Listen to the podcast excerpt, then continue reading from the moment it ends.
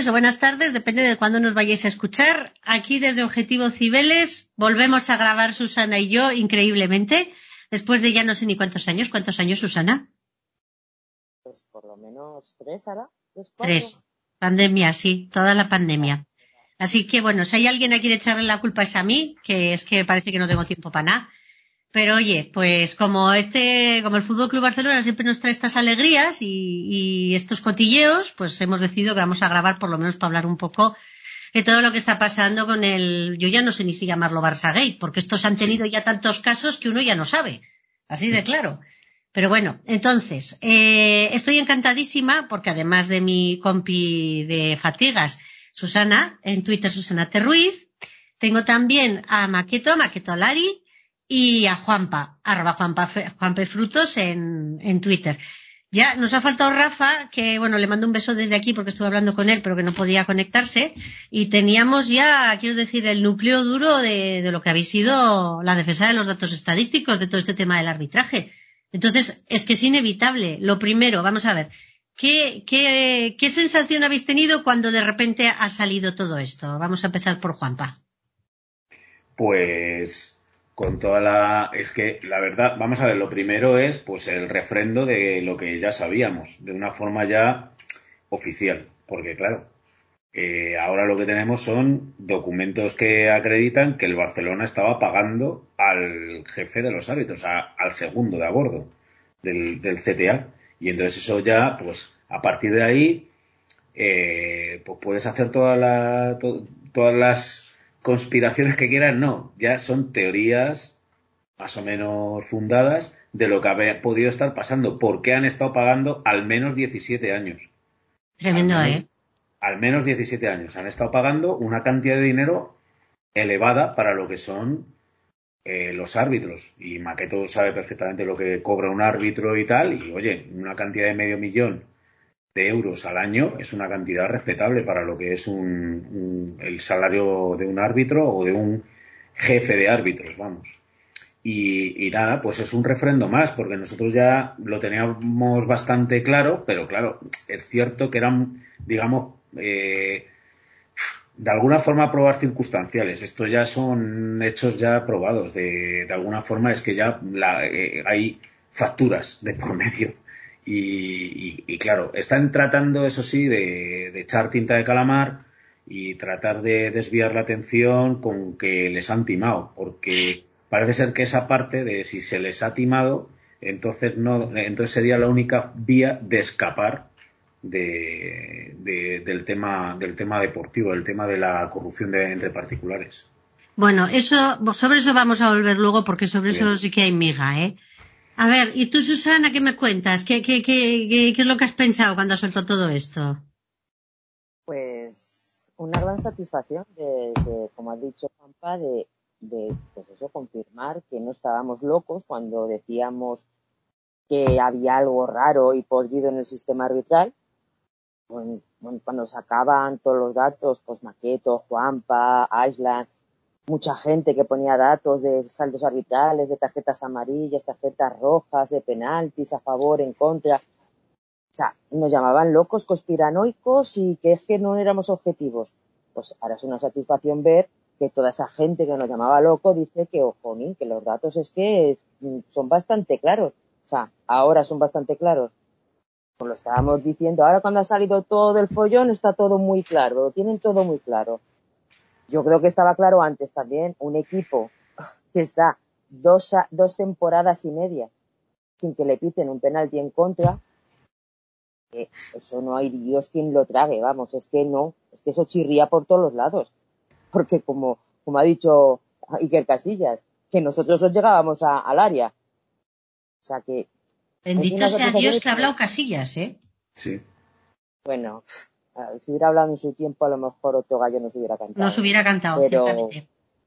Exactamente. Pero bueno, y es eso, pues, una satisfacción muy grande y por otra parte un poquito de indignación de ver, pues, cómo están intentando darle la vuelta a la tortilla, intentar justificar lo injustificable, ¿no? Porque esta gente que montó un pollo por unas bolsas a Gil Manzano en Villarreal, no sé si os acordáis. Sí y encima después de un arbitraje que perjudicó al Madrid, ahora resulta que, ven normal pagos al segundo de, de de los árbitros. Pero vamos a ver en qué mundo estamos. O que, por eso digo que a ver cómo termina esto, porque yo creo que es una mancha muy grande, demasiado grande, que el fútbol español no puede permitirse sin sanción y porque y decir que es que ha prescrito. es una falta de demasiado grave, es un hecho demasiado grave como para decir eso. Y bueno, Maqueto, vosotros que os habéis breado con todos los periodistas, que es tremendo. Cuando os decían, es que no voy a, no voy a darme, no voy a dar publicidad a ninguno, pero en la cabeza tengo hasta gente especializada en el tema de datos o que va de en el tema de datos que, que cuando decía que no y que éramos todos unos conspiranoicos, ¿tú ahora qué cara se te queda cuando andan diciendo que es que los datos son tremendos? Bueno, primero hola a todos, eh, porque bueno, hacía tiempo que no coincidíamos en un podcast y la verdad que me alegra que estemos aquí otra vez juntos.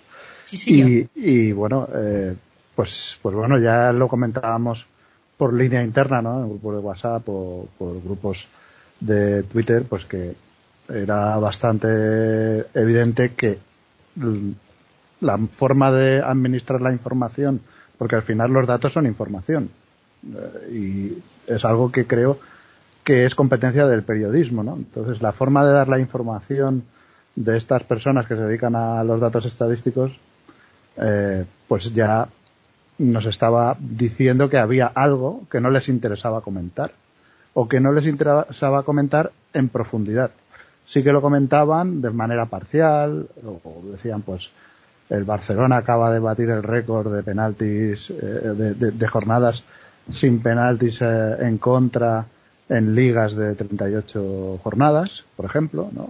o cosas de estas, ¿no? O acaba de encadenar dos ligas sin que le piten penaltis, pero se comentaba como algo, pues, bueno, que, que estaba pasando, pero que tampoco era tan, tan extraño, ¿no? Nosotros sí que le damos importancia porque sabemos desde hace tiempo la importancia que te da eh, a nivel competitivo que salgas al campo sabiendo que no te van a pitar un penalti en contra, ¿no? Y esa es la ventaja competitiva que tenían los jugadores del Barça en, esa, en esa racha, ¿no? Y en esa tendencia. De todas maneras, la, gente se queda con los 78 partidos consecutivos eh, en los que no les pitaron penalti, pero la racha real fue de 107 partidos en los que solo le pitaron uno en contra.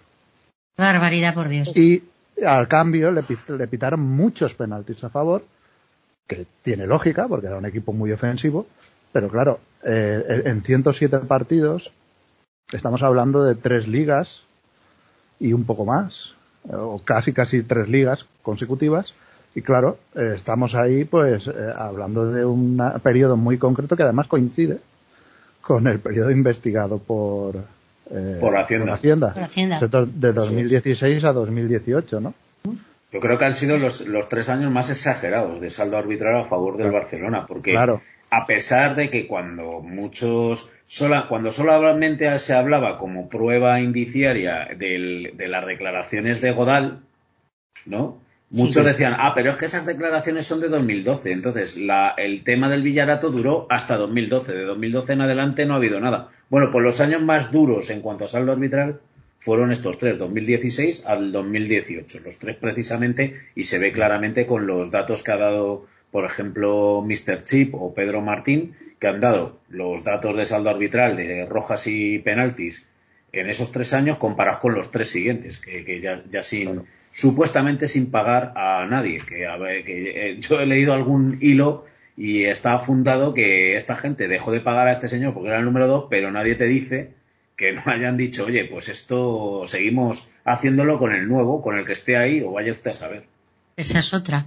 Bueno, vamos a ver, por si, por si acaso alguien ha caído directamente desde Marte y no se ha enterado de qué es lo que ha pasado, os voy a hacer un resumen también que es que el miércoles de esta semana, el, un programa de la SER Cataluña que se llama Quite, Quite Yuyes, o no sé cómo es, o que te juegas. Que te, juegas, ¿no? Eso es, sí. Es el que realmente destapa toda esta historia. Que conste que yo le he visto, creo que es a uno de ellos decir que lo que estaban buscando era pagos del Madrid.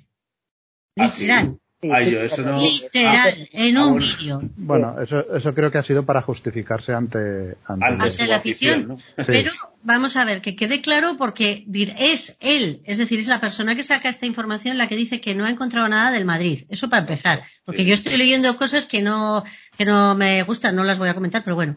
Luego, lo primero que se conoce es precisamente lo que estabas comentando tú, Juanpa, que es que la, la agencia tributaria había hecho una inspección, una liquidación, y estaba pagado y sancionado, ojo el expediente, de tres años, que era de 2016 a 2018, y efectivamente es que son los años, aparentemente, hasta ahora que sepamos, de mayor montante, porque estás hablando de medio millón de euros cada año hasta mitad de 2018, que Bartomeu lo reduce a 318.000. Pero es que estamos hablando casi de millón y medio en tres años. Pagarle millón y medio a una empresa en tres años. En concepto de, y aquí es ya donde empieza a sonar la cosa mal, porque el propio Sport, que no somos nosotros, ni es la solo la SAR Cataluña, el propio Sport, que no es precisamente alguien que sea promadridista, confirmaba que el informe de la agencia tributaria, con la foto del informe de la agencia tributaria, que habían contratado un servicio de asesoramiento técnico, decía, para asegurarse que no se toman decisiones arbitrales en su contra. Bueno, eso no es un asesoramiento técnico. Yo eso lo tengo claro. Yo, cualquiera que lo lea, creo que también. Y luego añadía, y ser neutral, o para que fuera todo neutral, o no me acuerdo exactamente Sí, cómo sí. era. Vale. Si uno es neutral, eso significa que también te pueden tomar decisiones en contra, con lo cual chirría por todos los lados la excusa que le había dado Hacienda, por lo menos para mí. ¿Cuál es la causa por la que sale esto? Bueno, esto se lo dedico a una persona que me lo había preguntado, que es, es Juan Urederriano. Pues sí, Juan, resulta que es que el Barça había declarado las facturas en el 347, que son las operaciones con terceros, pero es que este señor de la sociedad Dasnil 95 al parecer no. Entonces, pues fue donde se destapó toda esta historia. Y a partir de ahí, pues como hay una sociedad interpuesta, como hay una serie de facturas no declaradas, como el montante superior a la cantidad que dice el Código Penal, pues se lo pasan a Fiscalía, que es cuando empieza Fiscalía a investigar. Es decir, que no es una cosa ni de los periodistas ni de Hacienda, no, o sea, ya es una cosa que está en el ámbito penal. Y a partir de ahí tenemos ya más informaciones. Bueno, pues nos enteramos que la empresa de este señor, que es el vicepresidente del Comité Técnico de Árbitros, se crea en 1995, es decir, un año después de que él accede al cargo. Esto es muy gordo, ¿eh? Es desde un año después de que accede al cargo hasta que deja el cargo. Luego después Bartomeu confirma que no solo hay pagos en esos 2016 a 2018, sino que los hay desde 2001 que sepamos hasta ahora y que son un total de 6,6 millones. No aparecen en los informes de transparencia, no aparecen en los informes del compliance. No sabemos nada del auditor del Barcelona porque yo me supongo que si alguien ve este tipo de contratos dará una objeción. Es la labor del auditor, de hecho. Y a todo esto, bueno, se junta también las informaciones del mundo que hablan de los burofaxes que le mandó Negreira al Barça, chantajeándole con que iba a hacer público una desviación de fondos del club a un directivo, también a través de una sociedad, en este caso inmobiliaria. Yo en su momento lo escribí también en Twitter, que el día, la rueda de prensa anterior a que empezara todo el lío con Mourinho, Mourinho se le ocurrió la santa, no sé si ocurrencia, de decir que nosotros aquí no tenemos inmobiliarias. Y es que a mí se me quedó grabado porque como es mi gremio, y dije yo, ¿por qué dirá lo de las inmobiliarias? Bueno, pues ya nos hemos enterado. Ay, yo no lo sabía eso. Así, Claro, es que quiero decir que mirad qué años estamos hablando, pero es que detrás ha salido cosas ya de Claro, la época. Mourinho estaría en Barcelona, ¿no? Ah, Claro. ¿No estaba Mourinho en el Barcelona? Claro, claro, estuvo, época, cinco, ¿no? estuvo cinco años allí. Claro, es que yo hay cosas que Mourinho- me chirrían. Sería muy interesante también una entrevista a Mourinho, ¿eh? O sea, es que yo no, sé cómo no a- están no, buscando creo que porque diga nada. No creo que diga nada porque además Hombre. es que, que ¿qué va a ganar con esto? a ver, ganar nada, pero, pero él en esa rueda de prensa de los por qué, yo creo que claro que sabía, pasa que no lo podía decir. Es que todo el mundo sabe, claro que sabe. Yo, yo tengo mi teoría sobre eso. Luego cuando hablemos de las reacciones ya veréis cómo cómo vais a coincidir mucho conmigo. Entonces, visto todo esto, que es lo que estábamos diciendo, vamos a ver, había unas desviaciones estadísticas, que es lo que estabais hablando, que eran más allá de lo normales. Había unas declaraciones de un directivo del Barça diciendo que poco menos que había que ser amigo de los árbitros para ser presidente. Un vicepresidente del Barça como era Gaspar que estaba en la Real Federación diciendo que iba a perjudicar siempre a todo lo que fuera blanco. Es que el problema es que es un cúmulo de, de- sospechas y de incompatibilidades tan sumamente grande que es que no sé si soy la única, pero no me creo que la prensa no lo supiera y no me creo que la gente no lo supiera. Yo no sé vosotros. A ver, ¿quién, quién quiere empezar aquí a comentar? Maqueto, por ejemplo. Maqueto, sí. Pues, pues hombre, es evidente que mirando los datos, eh, hemos, visto cosas y hemos visto mm, situaciones muy extrañas, ¿no? Por ejemplo, en la franja esta de los años o de las ligas de, entre, bueno, la 15, 16, 16, 17, 17, 18, para meternos un poco en la trama esta de los tres años, ¿no? Pues bueno, hemos visto que, por ejemplo, al Barcelona el primer año le pitan siete penaltis a favor, cinco en contra, que bueno, que es dato más o menos normal. El segundo año le pitan 19 penaltis a favor y uno en contra, que es el mejor saldo de penaltis en la historia de una liga. No hay ningún equipo que haya tenido ese mejor saldo. Y al año siguiente le pitan nueve penaltis a favor y ninguno en contra. Es decir, que en, lo que son las tres ligas estas que hemos comentado, pues le tiene seis lances en el tema de penaltis desfavorables y además todos concentrados al principio de la, de la 15-16 y luego pues tiene eh, son 35 eh, favorables. Es decir, estamos hablando de siete veces más. Esto es un, en tres ligas consecutivas es un saldo muy importante a favor del Barcelona. Pero si luego ya te vas a las expulsiones, ves que ha pasado lo mismo. Solo ha tenido cuatro lances desfavorables, cuatro expulsiones en tres ligas de jugadores del Barça y rivales han sido 23. Es que es imposible, es que estadísticamente eso es imposible.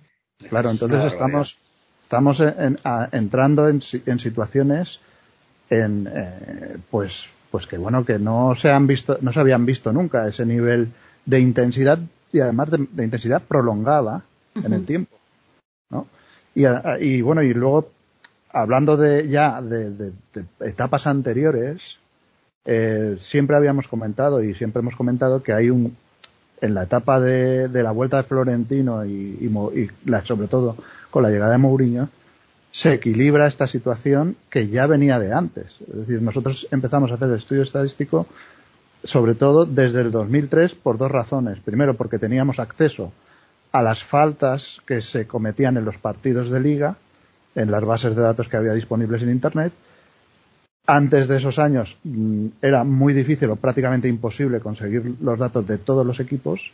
Y luego también porque pasó una cosa muy importante esos años, en el 2003-2004, es que eh, había que hacer una, o se tenían que celebrar unas elecciones en la Real Federación Española de Fútbol para ver si se reelegía a Villar o entraba un posible eh, rival suyo que era eh, González, ¿no? Gerardo González. Y entonces, pues bueno, había claramente una situación en la que parecía que iba a ganar Gerardo González porque todos los clubes se había, habían llegado a un acuerdo para que hubiese un cambio en la federación. Lo que pasa es que justamente en ese momento Gaspar, que estaba en la federación ya con, con Villar, como uno de los vicepresidentes de la federación, habló con Laporta y le dijo, oye, eh, Jan, a nosotros nos interesa que siga Villar. Eh, eh, intenta cambiar la disciplina de voto para que sea reelegido y eh, estoy convencido de que Villar te lo agradecerá.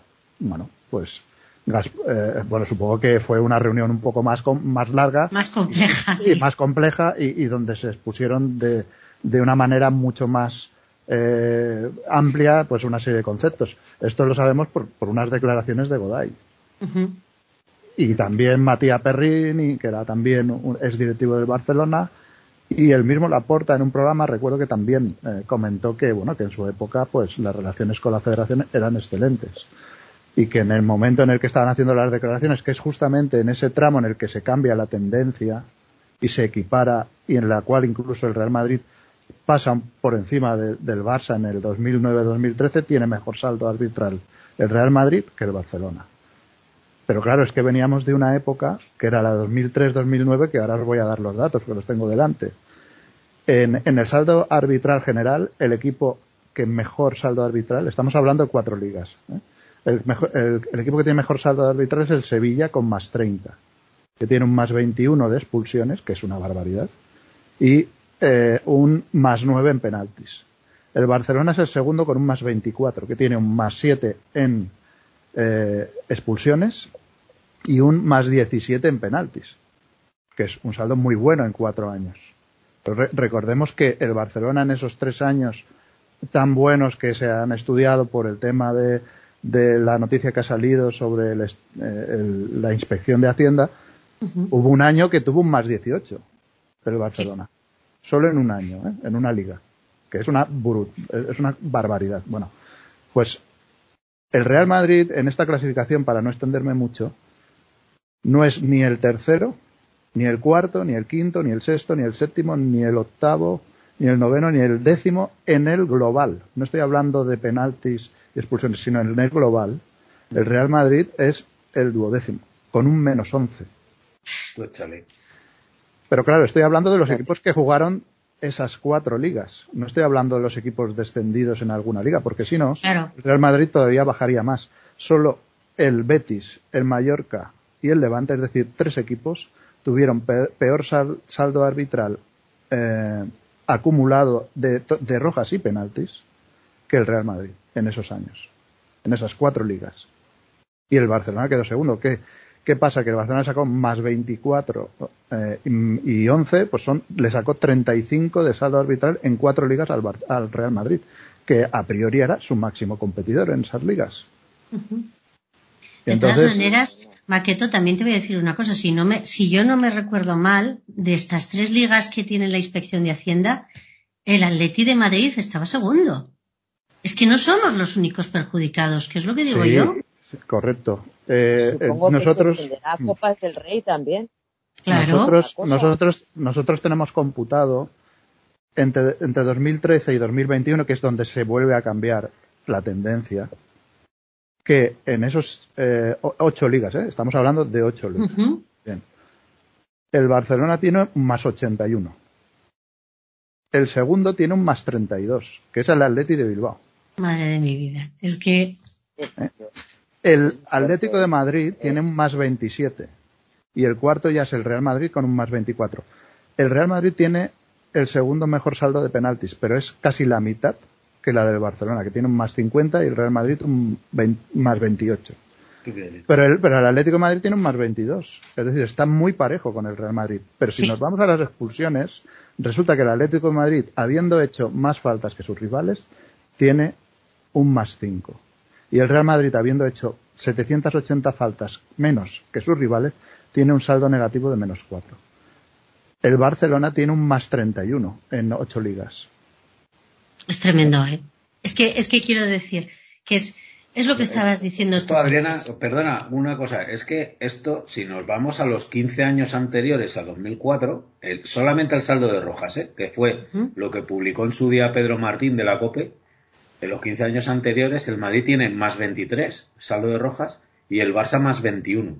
Y está diciendo Maqueto que en solo 8 ligas, no 15, en solo 8 ligas el Barça tiene un más 31 en rojas. O sea, es que es una exageración, es que es una barbaridad. normalmente deberíamos esperar más o menos los mismos resultados, porque no es una cuestión ni de la posesión, ni del estilo de juego, ni de nada. Son eventos que ocurren en los partidos donde unas veces pues un jugador tuyo se excede y le sacan roja, ya está. Y entonces es, eso más o menos, al cabo de los años, pues más o menos, pues vas a tener tú, claro, un saldo positivo, porque normalmente el contrario te hace más faltas a ti, eh, pero, pero no es una cosa exagerada, no es una cosa que todos los días te vayan a expulsar a un rival, o mucho, vamos, o, en tanto porcentaje de, de ocasiones no sé, me parece una barbaridad. Es exageradísimo. Y tú, de verdad, vamos a ver, ¿qué es lo que decía antes Maqueto? Es la gestión de la información, porque vosotros en este tema insistíais. Y sin embargo, es que parecía que estábamos, o sea, yo de verdad recuerdo comentarios realmente hirientes en la época de Mourinho sobre este tema, hirientes. Entonces es que llegaba un momento hirientes no solamente hacia la afición, hacia el entrenador, que es deplorable, y los jugadores.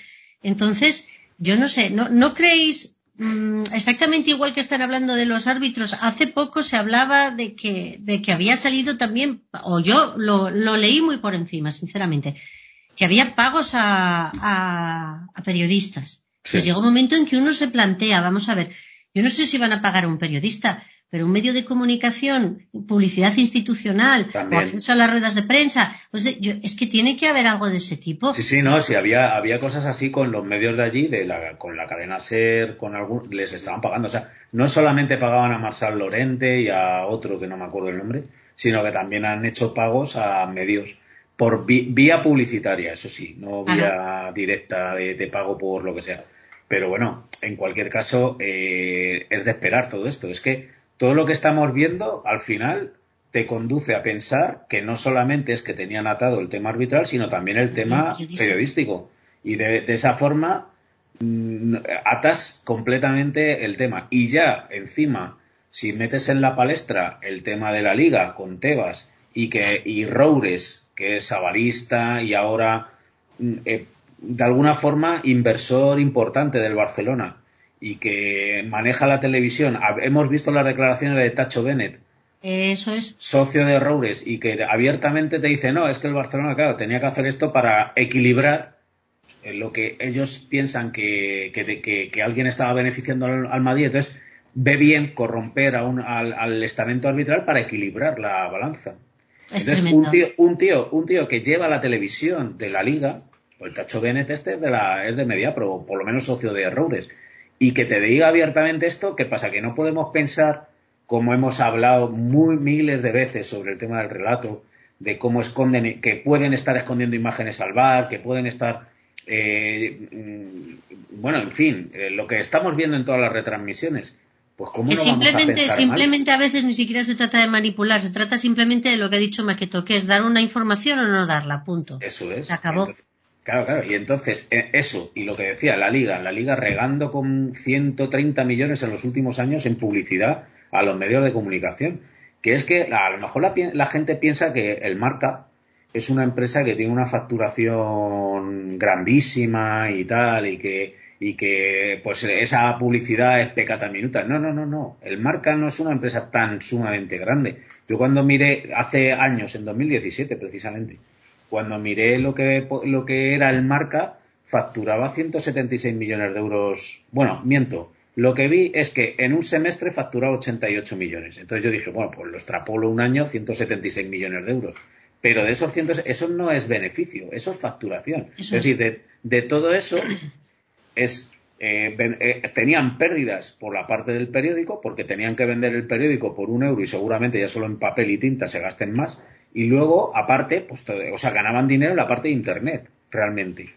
Pero realmente mm, como beneficio tenían muy poco beneficio anual. Y si a, a esa gente les metes una inyección pongamos en un contrato de publicidad de 3 millones de euros al año eso es bastante dinero para ellos representa un porcentaje importante ya de su facturación con lo cual eh, y eso es lo que dicen que le está pagando la liga Claro, es que va a ser más tendente a favorecer al que le paga. Es que es lo lógico y además es que se lo va a pedir el jefe. se lo va a pedir, le va a decir, oye, no me hables mal de la liga, no me hables mal del Barcelona ahora del caso este, no me hables mal porque estás hundiendo el producto de la liga y no te interesa ni a ti ni a mí. Y entonces al final esto, pues yo creo que tiende a, a- a silenciarse o a irse por la gatera con el con el con la excusa esta de que bueno que es que le ha timado eh, Enrique Negreira. Ya están hasta hasta eliminando las páginas de Wikipedia de Enrique Negreira.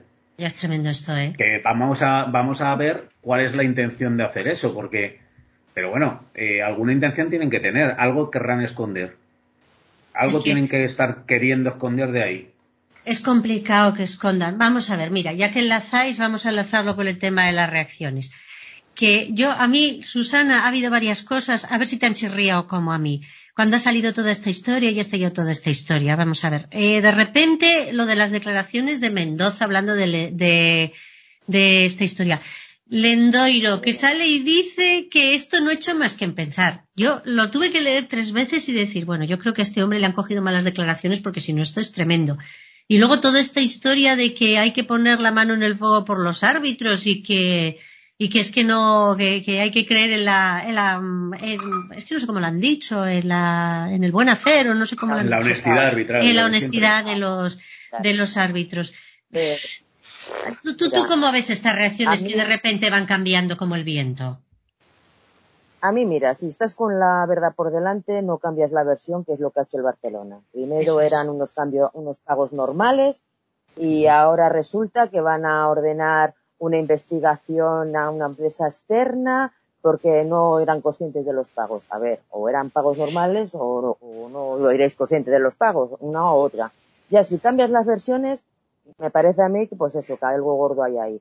Luego, los árbitros, los, los de la época, están intentando salvar su culo, así hablan en plata. es más, hoy, te lo añado yo, se hacen los indignados. Hombre, claro, por supuesto, ellos son súper honestos. Y dejar, y dejar la, la, figura de Negreira como si fuera una figura decorativa, eh, pues me da la impresión que es eso, que, que ahí hay algo mucho más gordo de lo que están contando hasta ahora y que puede tirar más de la manta. O sea, a ver, los árbitros no pueden decir que el número dos del Comité Técnico de Árbitros será una figura decorativa porque eso no hay, quien se lo crea. No hay quien se lo crea. No, eso es así. Lo de la prensa, lo de la prensa, los de allí ni tocan el tema. Lo cual, pues supongo que a lo mejor el señor Laporta lo sigue juntando por lo bajini, digo yo. Los de aquí de Madrid, el marca a mí, lo que me indignó, titular del marca diciendo que el Barcelona puede estar tranquilo, que no, no va a ser sancionado, no puede ser sancionado.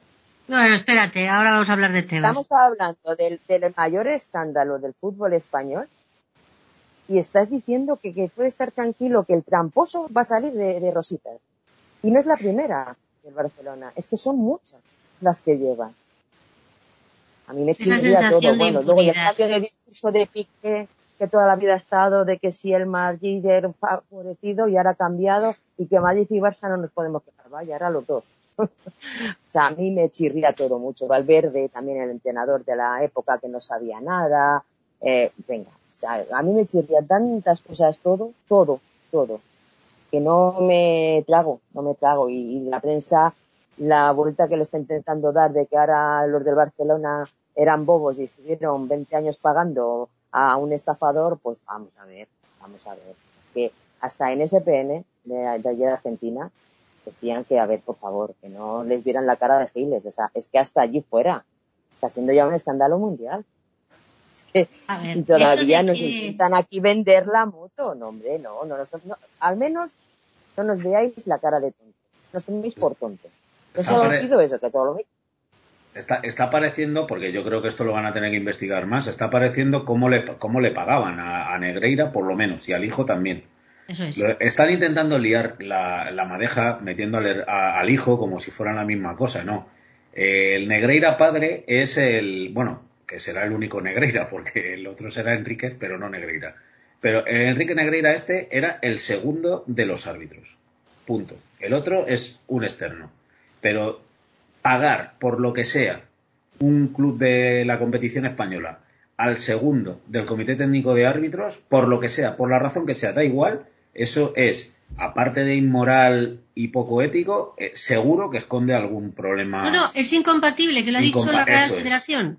Así de claro. Es que no, eso, no, eso no se puede hacer. Y ahora están viendo cómo están pagando. Entonces, parece ser que todo esto es que había uno de los directivos, el tal Contreras, que tenía, eh, por lo visto ya le han sacado siete empresas, siete empresas. Entonces el Barça pagaba a esas empresas y esas empresas pagaban a, a, Negreira, ¿no? Y esto lo está diciendo incluso la, la SER en, en, esta tarde, ¿no? Que está diciendo que, que el, los, los pagos los canalizaba el directivo este.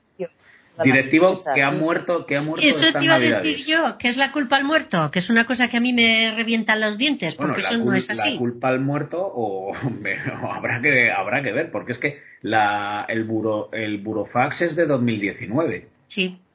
O sea, es decir, que ellos saben que tienen un problema con Enrique Negreira desde 2019. Que les presentó un burofax diciendo, oye, como no me paguéis lo que yo quiero, el que puede, perfectamente puede ser una extorsión. Hasta 2018 te está utilizando, ahora ya no te puedo utilizar, pero el otro dice, sí, sí, pero yo tengo 17 años como poco, 17 años que te puedo hundir. Y entonces, como te puedo hundir, eh, me vas a pagar un buen dinero al año, solamente para que no te hunda. Exactamente. tal cual. Entonces, que aquí lo preocupante es lo que ha dicho Urristieta del mundo esta mañana o esta tarde. Ha dicho, vamos a ver, ¿cómo es que la Fiscalía no ha entrado ya directamente a, la casa de Enrique Negreira para llevarse todos los archivos que pueda haber en esa casa. Porque puede estar destruyendo documentación. Es que hay indicios de delito ya claros. Por, una, con el burofax ya hay indicios de delito. Ya eso no puede, no, creo yo, no puede, tiene que, tiene que ir al juez. Eso lo tienen que denunciar al juez. Esto no puede quedar el tema cerrado por la fiscalía. Aquí no ha pasado nada. No puede ser. Porque ya hay un tío que en un burofax dice, oye, que si no me dan más dinero, yo saco aquí todos los trapos sucios que hay. Entonces habrá que investigar cuáles son esos trapos sucios. Esos trapos sucios, efectivamente. Pero de repente, de repente, la fiscalía no está pidiendo al juez, oye, vete a la casa de Enrique Negreira y, coge todos los papeles que hay allí, todos los archivos. ¿Por qué? ¿Por qué no está ya el tema, por qué no está ya el tema en el juzgado directamente y la fiscalía ha dicho, mira, este tema hay que investigarlo, ya, seguro. Venga, es que desde que salió el tema del burofax, es que yo creo que es, un antes y, un después. A partir de ahí ya es que esto entra en la categoría de, oye, indicio claro de delito. Entonces, joder. Yo es que en esto, en esto sí que tengo una teoría y es que nadie quiere ponerle el cascabel al gato. Cuando sale Tebas y dice que es que en, una, en unas declaraciones deleznables, y es tal cual, porque uno no puede decir han pasado muchos años y aquí no ha pasado nada, ¿os imagináis al Tour diciendo, oye, han pasado muchos años y aquí lo de Armstrong pues no ha pasado nada? Que siga teniendo los títulos. Pues no, eso no es así. Y aparte, que Tebas sabe, porque es abogado, exactamente igual que cualquier otro abogado, que si la fiscalía dice que la verdad material, es decir, que lo que pasó en ese momento fue que hubo trampas y hubo un amaño de partidos, le va a tener que quitar los títulos sí o sí con la sanción prescrita o no prescrita. Eso lo sabe Tebas y lo sabemos cualquiera. Entonces, lo de Tebas ya es cosa aparte. Pero es que ni quiere intentar acción, ni, quiere, ni Federación quiere intentar acción, y es que parece como si fuera Hacienda la que lo está empujando. Es una cosa vergonzosa. Tú, Maqueto, ¿cómo has visto el comportamiento de Tebas? Porque es que de verdad que a mí es una cosa que me tiene flipada. Bueno, eh, un poco eh, viendo su trayectoria dentro de lo que es la Liga de Fútbol Profesional, pues Tebas es un empleado. Es decir, él tiene unos jefes que todos conocemos perfectamente y el que más manda sobre Tebas se llama Roures porque es el que, eh, bueno, le, le dice cuál tiene que ser la línea editorial de la liga, desde hace tiempo además. Y por eso MediaPro es la que, mm, digamos, es la, la encargada de gestionar el mensaje y el producto de la liga mm, al, al exterior y, y, al interior, ¿no? Tanto al mercado interior como al mercado exterior. Y todo lo que se comenta y todos los, los vídeos que luego se les dan repercusión para bueno, comentar situaciones que se han producido en la liga, tienen el visto bueno de Roures, es decir, eh, Tebas da el visto bueno porque Roures le dice esto sí y esto no. ¿Vale? Entonces, aquí estamos hablando de un producto, efectivamente, que eh, tiene que venderse a todo el mundo. eh, hay una situación evidente. La Premier le ha pasado por encima a la liga cuando la liga hace, hace unos años estaba por encima de la Premier. Es decir, aquí ha habido un fracaso, mm, entre comillas, de gestión y de explotación de un producto. Hemos tenido a Messi y a Cristiano Ronaldo, que eran las máximas, las máximas figuras mundiales en la liga, y luego podemos añadir pues lo que era la MSN y la BBC, y las hemos, las hemos tenido aquí y no se ha explotado lo suficiente ese producto, ¿no? Entonces, ¿Qué está haciendo Tebas? Pues Tebas está intentando salvar lo que queda del producto. Porque claro, imaginaos que por lo que sea, eh, el Barcelona eh, es, eh, le quitan varios títulos de esa época o deciden bajarlo a segunda división. Inmediatamente el día después, todos los operadores de televisión llaman a Tebas y le dicen, oye, sin el Barcelona te voy a pagar lo que te iba a pagar. Efectivamente. Tenemos que renegociar esto porque yo pago sobre todo por los clásicos. Yo no pago para el, yo qué sé, y, con todo, todos mis respetos, ¿eh? Cádiz-Almería. ¿eh? me parece que, que, tienen que tienen su derecho a estar en primera y tal, eso no se puede no se puede poner en duda. Pero la realidad es que los operadores lo que quieren es ganar dinero, como todo el mundo, ¿eh? como todos los clubes.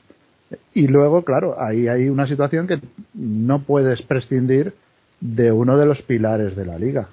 No puedes prescindir de ellos porque si no es que ya eh, te conviertes en la liga holandesa, por ejemplo, ¿no? Que tiene un equipo y poco más. el resto de equipos pues no interesan a... Es, es una liga de consumo interno. ¿eh? No es una liga que, que, interese al resto de países y al resto de eh, aficionados del mundo. Eso es, es tal cual. Y esto, bueno, ya nos lleva, yo creo que al, último punto de lo que habíamos estado comentando un poco, que es el, tema de, bueno, de la compra de, ¿qué, es lo que se ha comprado? Vamos a ver. Porque aquí todo el mundo, los árbitros dicen que es que hasta que no se demuestre que uno, que uno diga, que bueno, es un poco de risa también el argumento, que uno diga que se ha sentido influenciado, fijaos o sea, los términos, que se ha sentido influenciado o que lo han comprado. Vamos a ver, nadie va a declarar que ha matado a alguien o que ha robado algo o que le han pagado. Es que eso es de cajón de madera de tabla.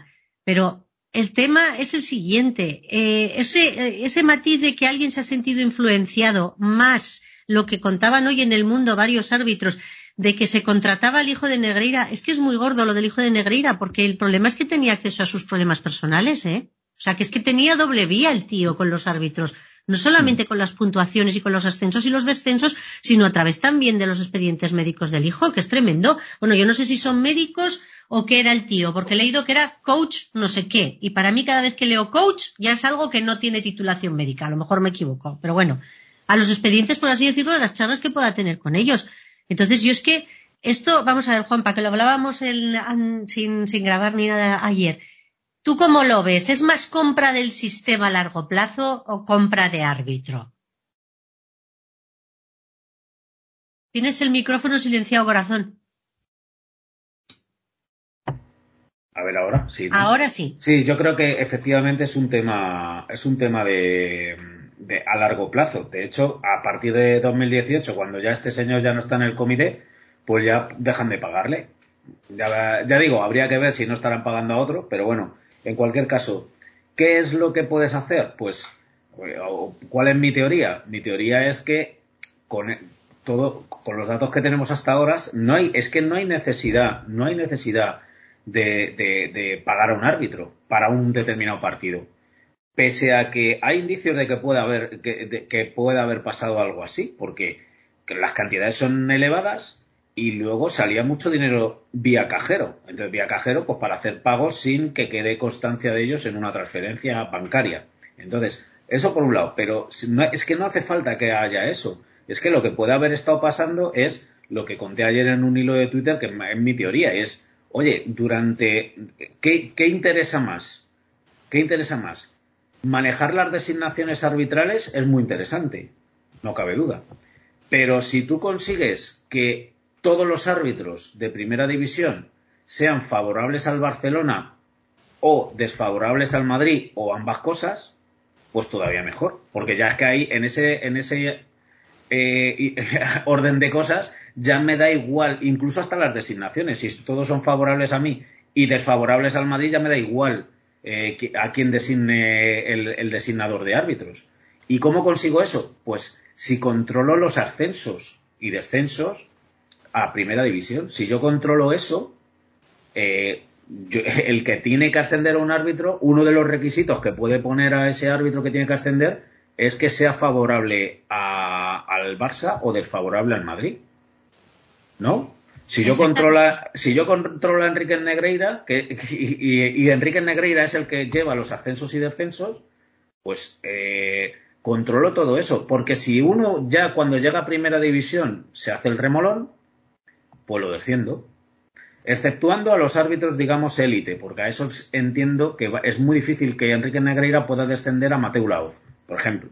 Mateo Laoz es el mejor árbitro de la historia de España, creo yo, por currículum. Es un tío que te ha pitado finales de Champions, ha pitado cuartos de final de, una, de un mundial, podría haber pitado la final del mundial si no llegase por las declaraciones de Messi, etcétera, etcétera. Es decir, es un árbitro de, grandísima categoría. Yo creo que no hemos tenido ninguno así. Gil Manzano es otro árbitro élite UEFA y del Ferro Grande. Quitando a estos, el resto los puedo manejar por medio de esta amenaza de te desciendo si te portas mal o te asciendo en la puntuación si te portas bien. ¿Qué ocurre? Que solo suben dos árbitros al año. Entonces yo esto no lo puedo hacer en una sola temporada. En una temporada puedo conseguir que suban dos que sean culés. ¿Vale? Que suban. Pero al año siguiente ya eh, podrían hasta descender o lo que sea. Ahora, si esto lo hago durante 17, 18 años, subiendo dos al año. hablando? Claro, si lo, desde o incluso antes que dicen desde el 94 que llegó este señor a esa a esa posición de segundo del CTA, pues resulta que yo podría podría lo que han, podrían haber conseguido tener todos los árbitros de su cuerda. Sí, o por lo menos maleables, ojo. Es, o por lo menos maleables, salvo estos tres, que son los árbitros élite UEFA, y qué casualidad, son los que no se designan prácticamente para los clásicos. O sea, son los mejores árbitros, son árbitros que son los, que, los únicos que han pitado eliminatorias de Champions, partidos importantes de Champions, y casualmente apenas han pitado clásicos, que son partidos Champions, o derbis, ¿eh? Ojo, que son, árbitros que tampoco han pitado un gran número de derbis, creo yo. O sea, ni, ni Mateo Laoz ni Gil Manzano. Gil Manzano, sobre todo, le tienen atravesado los, los atléticos más que los culés. Los atléticos, este es el peor árbitro para los atléticos, es Gil Manzano. Entonces, claro, si te lo ponen en un derby, pues ya, vámonos. Pero vamos, yo creo que esa por ahí pueden ir los tiros. aparte de que, de que efectivamente los, los pagos que luego han salido, ha salido dinero de cajeros, eso puede ser directamente, podría ser para, para pagar a un árbitro. Creo que el otro día hice un hilo maqueto y un árbitro, creo que fue, no sé si fue maqueto o Cabáis, Lois, no es que ahora no lo recuerdo. Un árbitro gana, un árbitro de primera división, acaso cuatro mil y pico euros por partido, más lo que, bueno, no lo sé ahora exactamente las cantidades, pero que no estamos hablando de unas cantidades locas. como locas como para que medio millón de euros hay para dar sobresueldos a un árbitro, ¿eh? En una temporada. A varios. O a varios. y no hace falta pagar a todos los árbitros todos los partidos. basta con pagar partidos concretos. Pues el partido del Madrid en Mallorca. Un partido donde se, eh, se sabe un partido clave porque viene eh, justamente antes del Mundial de Clubes, donde tal. Entonces eso le, eh, puedes...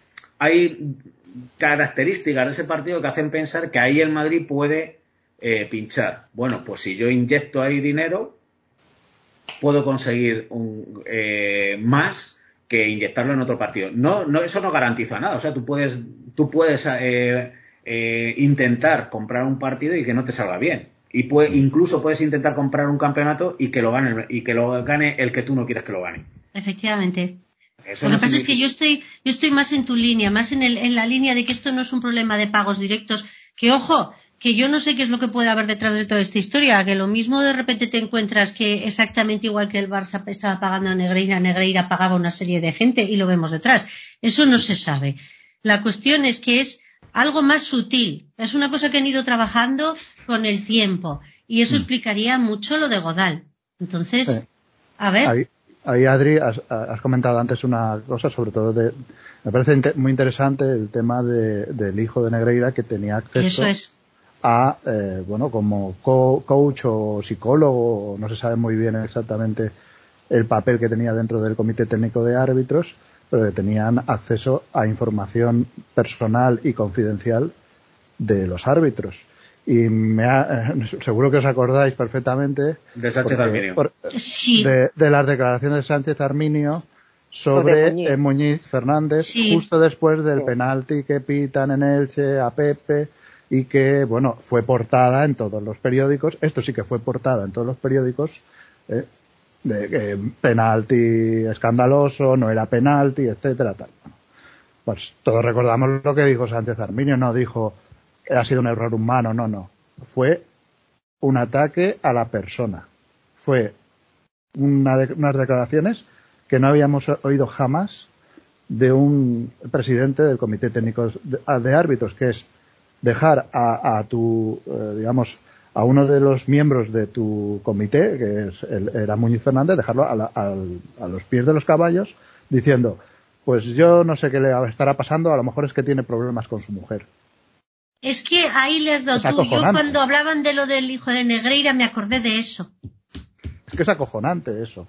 Es una manera de tener a la gente agarrada, agarrada por el tema emocional y personal asquerosa. Pero entonces una cosa, pero el que la fuente de los datos es el hijo de Negreira o es al revés, es que el hijo de Negreira tenía acceso a esos datos pues porque los No, no, es que el hijo de Negreira está contratado por una parte por el Comité Técnico de Árbitros, pero es que además hoy cuenta el mundo que una serie de árbitros lo contrataron a nivel particular Porque de esa manera, hombre, tener al hijo de, literal, ¿eh? Tener al hijo de Negreira te puede ayudar a ascender. Pero, pero entonces, entonces, está muy claro, o sea, es un dato más a favor de mi teoría, de que, de que, Ne- de Negreira es un tío que tenía mucha influencia en el tema de ascensos y descensos. Y al final es en el salario de los árbitros. Eso Pues es. claro, al final los árbitros dicen, vale, todo esto está muy bien, las designaciones, lo- los partidos, no sé qué, pero estar en primera división y llevarme 200 o 300 mil euros al año es si hago lo que quiere este señor. Y si este señor me dice que tengo que contratar a su hijo como coach, pues le contrato.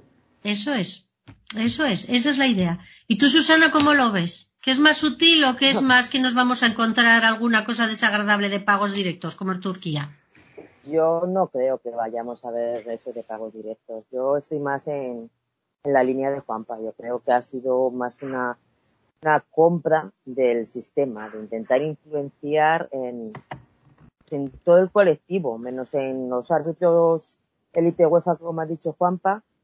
Mm, pero en el resto, pues sí, porque a ver, en Twitter hacíamos las coñas de, de, ah, mira este, como ha perjudicado al Madrid, seguramente tenga el premio de la final de Copa y justamente le daban la final de Copa. O sea, es que tiene narices. ¿eh? hacíamos la coña, pero luego, pum, ¿sabes? O sea, Sí. mm, a ver, chirría mucho que, que un tío como Hernández Hernández, que es internacional desde hace años, pero no ha pitado apenas internacionalmente nada, nada, a- aquí en España le estén dando cada dos por tres clásicos o, O derbis. o derbis, O derbis. partidos importantes.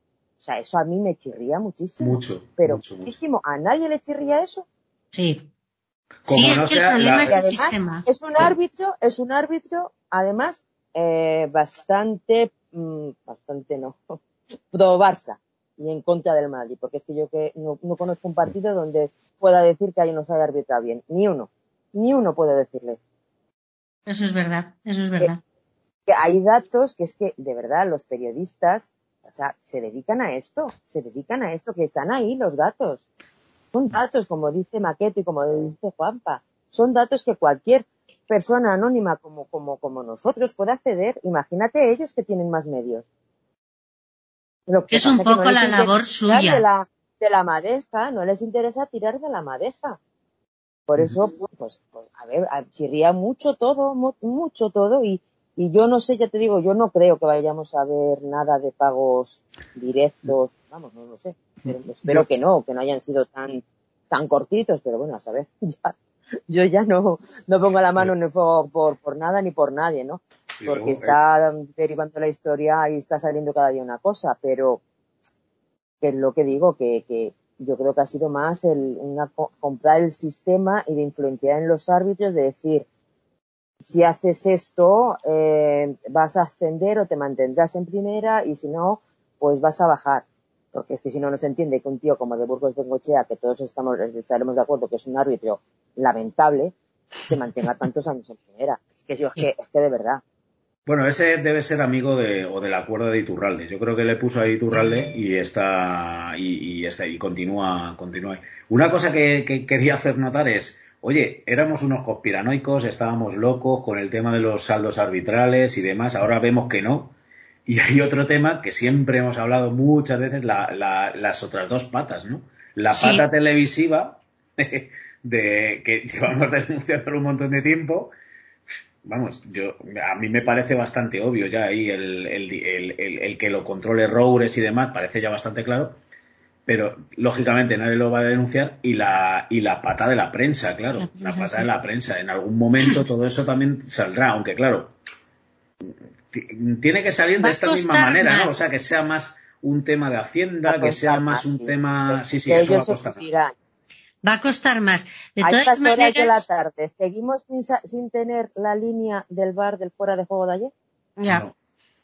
tremendo, ya ¿eh? lo tenemos, ¿no? De todas maneras, yo siempre he pensado Sí, que es que, claro, eso, es que, es que en, en realidad se llevan mal Mediapro y, y, y el VAR de la federación, porque son competencias. Pero sí que a lo mejor la federación podía haber sacado esa imagen.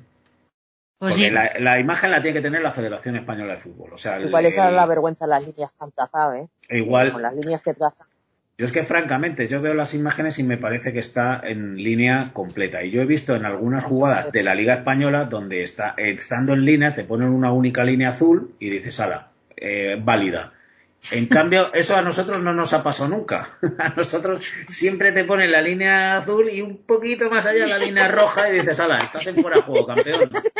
Tira para allá. Que casi tira. se montan, que casi se Claro, montan. que están casi casi una, pe- una pegadita a la otra, pero chico, nunca está exactamente como para que digan, venga, vamos a darle validez.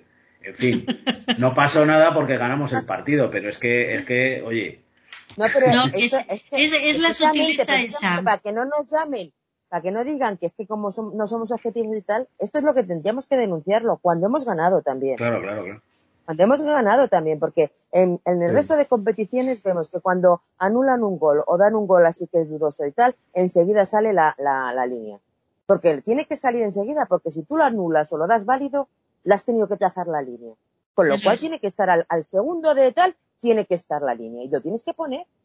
En todas las competiciones que yo veo, Liga Inglesa, Champions, en todas sale la línea al momento, menos aquí en España. Pero Sí, que solo pasa con un equipo, ¿eh? Sí, sí, no, eso, bueno, no, con un equipo, yo creo que pasa con todo, pero ya digo que yo creo que es un tema entre técnico y de, y de que estos se llevan mal entre ellos. El de Hawkeye se lleva mal con MediaPro porque al final son competencia, pero es que es lo que no debería ocurrir. ¿Cómo puede pasar que la productora de televisión de fuera de España. Claro, pero ¿cómo puede pasar que la productora de, la tele- de los que, eh, la productora de televisión a la vez sea la- sean los mismos que, que marcan el bar, o sea, que tengan la propiedad del bar o que tuvieron en su momento? Sí. ¿Cómo puede eso pasar? ¿Cómo hay no hay nadie detecta que eso puede ser un conflicto de intereses? ¿Cómo es que Eso te iba, Por- te iba a por decir cierto- yo, Juanpa, que Por podemos cierto, hacer... año buenísimo para el Barça ese año, ¿eh? El Claro. 18-19, en el saldo del arbitral, fueron, fue el año buenísimo para el Barcelona y muy malo para el Real Madrid. Sí. vaya? Lo que hay que yo creo que tenemos que hacer un 3x15 de incompatibilidades en el fútbol, que nos vamos a reír un rato. Ya ves, pues salen unas cuantas. ¿eh? Por eso os digo, Pero porque bastante. podemos empezar hasta por Piqué. Piqué y las empresas. Siempre- y siempre con el, con el mismo equipo por medio, oye. qué Sí, sí, oye, qué casualidad. Es una Yo- cosa, una cosa altamente curiosa. Yo de bueno, todas yo de maneras, todas maneras os Sí, agradezco un montón que hayáis venido y, y nada, hermosos, que vamos a, a posponer ya otros temas para, para próximas grabaciones que espero que hagamos. Intentamos no pasarnos demasiado de tiempo para que la gente no se aburra y porque, oye, es lo de siempre, el dinero y el tiempo es lo que es limitado y hay que saber gastarlo bien. No, no sé si Maqueto tiene algo que decir. Ay, no, simplemente, simplemente recordar que, que lo- el concepto saldo arbitral no lo hemos acuñado nosotros. Fue un vicepresidente, ex vicepresidente del Barcelona, que lo acuñó. Y fue Alphonse Godal.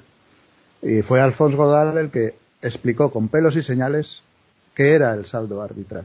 Saldo arbitral son lances a favor y lances en contra. Lances arbitrales a favor, lances arbitrales en contra. Y sobre todo, y muy importante, y además lo dijo, diferencia respecto a tus rivales. Eso es. Porque claro, si a ti te hacen un saldo arbitral muy bueno y a tu rival le hacen un saldo arbitral muy bueno, pues estás, estás empatando. Pero lo que es muy importante es que te ayuden a ti y que perjudiquen a tu principal rival. Y esas dos cosas se ha dado en, en dos etapas de estos eh, años que hemos estudiado de una forma muy, muy evidente. Y en los otros, en la otra etapa que dices tú, la de Mourinho, perdona, Sí. en, en- en Liga, efectivamente, es favorable al Madrid, pero en el resto de competiciones nacionales no. Claro. No, claro, es que nosotros estamos hablando de liga, pero si metes la Copa y la Supercopa, Bueno, eso ya. eh, la cosa ya es, es bueno, eh, de un color, eh, en fin. Es que eso Bastante a, mí, a mí siempre me ha escandalizado más, porque en, los partidos de Copa son partidos de eliminatoria. Y entonces, claro, una roja en una eliminatoria te deja fuera de la eliminatoria prácticamente. Porque puedes una, perder o una, una, una, un- una un penalti. penalti, sí, sí. un penalti o una roja te dejan fuera. Bueno, pues eh, el saldo arbitral en Copa y en Supercopa es escandaloso.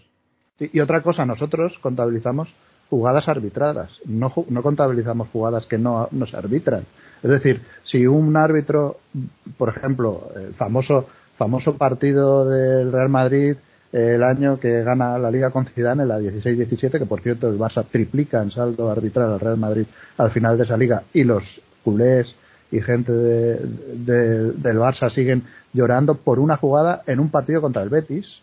¿eh? De 38 jornadas te lloran por una jugada en un partido contra el Betis. Y tú le dices, oye, en esa liga el Barça acaba con un más 18 en el saldo arbitral y el Real Madrid con un más 6. ¿De qué te estás quejando? Bueno, pues en el partido que jugaron en el Camp Nou, que pitó Clos Gómez, actual director del proyecto VAR, se dejaron de pitar tres penaltis a favor. Tres penaltis a favor del Madrid. El gol del Barça es en fuera de juego.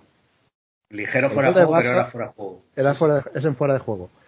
Y pasaron varias cosas más. Claro, tú puedes ganar partidos a pesar de que te hagan un mal arbitraje. Por ejemplo, ganamos en el Camp Nou con Zidane cuando se, cuando debutó Zidane como entrenador en el Camp Nou, ganamos a pesar a pesar del arbitraje dantesco de Hernández Hernández. Sí. ¿Eh? Ganamos ahí porque anula un gol a Bale, un gol legal, eh, expulsa a Sergio Ramos por dos amarillas en un partido en el que prácticamente no pasó absolutamente nada reseñable en cuanto a faltas y tal. Y a pesar de acabar con 10, el, Madrid remonta el, partido en un gol que, por cierto, venía precedido de una falta en un córner de Messi que le hace un placaje a Pepe. Y en, ese placaje, pues bueno, sigue la jugada, sale otro córner, Hernández no, no ve el placaje que le hacen a Pepe y en, el corner siguiente se mete el gol del Barça, ¿no? Es decir, la incidencia del arbitraje en ese partido no pudo ser más favorable al Barcelona. En, un partido, por cierto, que Rakitic, yo no sé cómo acabó ese partido porque a Marcelo lo dejó fino de faltas. ¿eh? Que debió ser tan grave la cosa que el mismo Luis Enrique decidió quitar a Rakitic porque veía que lo iban a expulsar a pesar del esfuerzo que estaba haciendo Hernández Hernández por protegerlo. Bueno, pues a pesar de eso tú puedes ganar.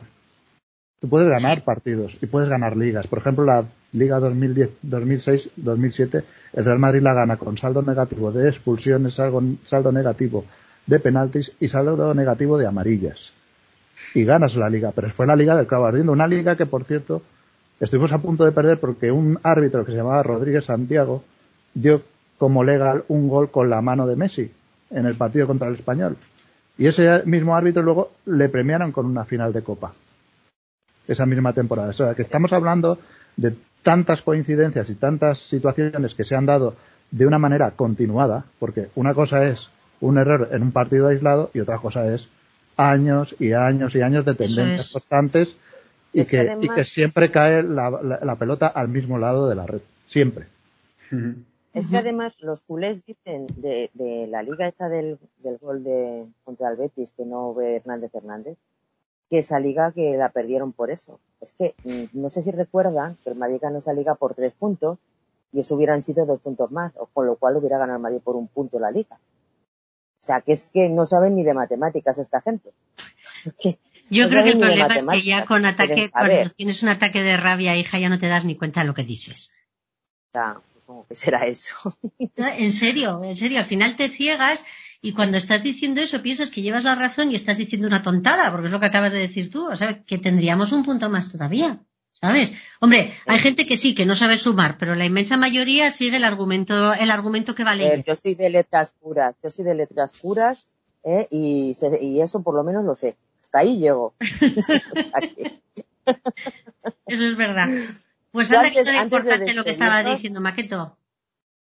Antes de despedirnos, que quiero es, agradecer a, a, Juanpa, a Maqueto, a Aislan, a Cabalois, a, tanta gente que se ha dedicado a, recabar todos estos datos, a irlos sacando durante años, a, hacer este gran trabajo. Les quiero dar las gracias de parte de, yo creo que de, todo Twitter Real Madrid y, y también pues eso, que enhorabuena y, y aplauso para, de mi parte para vosotros por vuestro enorme trabajo y, y que enhorabuena por lo que estáis viviendo que es merecido. Bueno, suscribo todo lo que ha dicho y es verdad.